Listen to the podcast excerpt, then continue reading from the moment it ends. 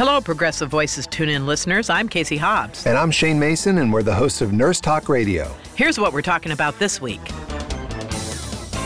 Between 2012 and 2014, nurses and nurse assistants experienced higher rates of workplace violence injuries than other healthcare sector workers, according to a study by the U.S. Centers for Disease Control and Prevention. The tragic death of RN Cynthia Palomato was a galvanizing moment. Cynthia died as a result of preventable workplace violence. Nurses stepped up their efforts to protect their fellow RNs, and after 4 years won comprehensive legislation in California requiring all hospitals to have a workplace violence prevention plan. There have been standards and policies and procedures in place, but they really didn't have any explicit, enforceable provisions. Somebody shouldn't have to die before something is done. No. Yeah. We're nurses, right? We have to go back in the room, and we did an assessment, and now we're proceeding with implementing this plan. Mm-hmm. Deanne, the rates of violence are on the rise as well. Between 2005 and 2014, incidents of workplace violence increased by 100%, 110% in private industry hospitals. So what's going on to contribute to this rise in violence?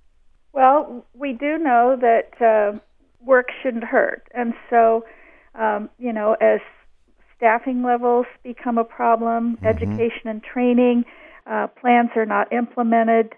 As a whole, people who come to hospitals come there for care. And traditionally, hospitals are thought of being places of healing. And there's a lot of people out there that need help, and they have nowhere else to go. And so they are showing up at higher rates in our hospitals and health clinics.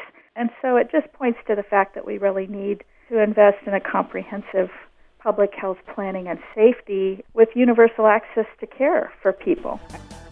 Check out our show at nursetalksite.com and listen every Saturday and Sunday right here on Progressive Voices.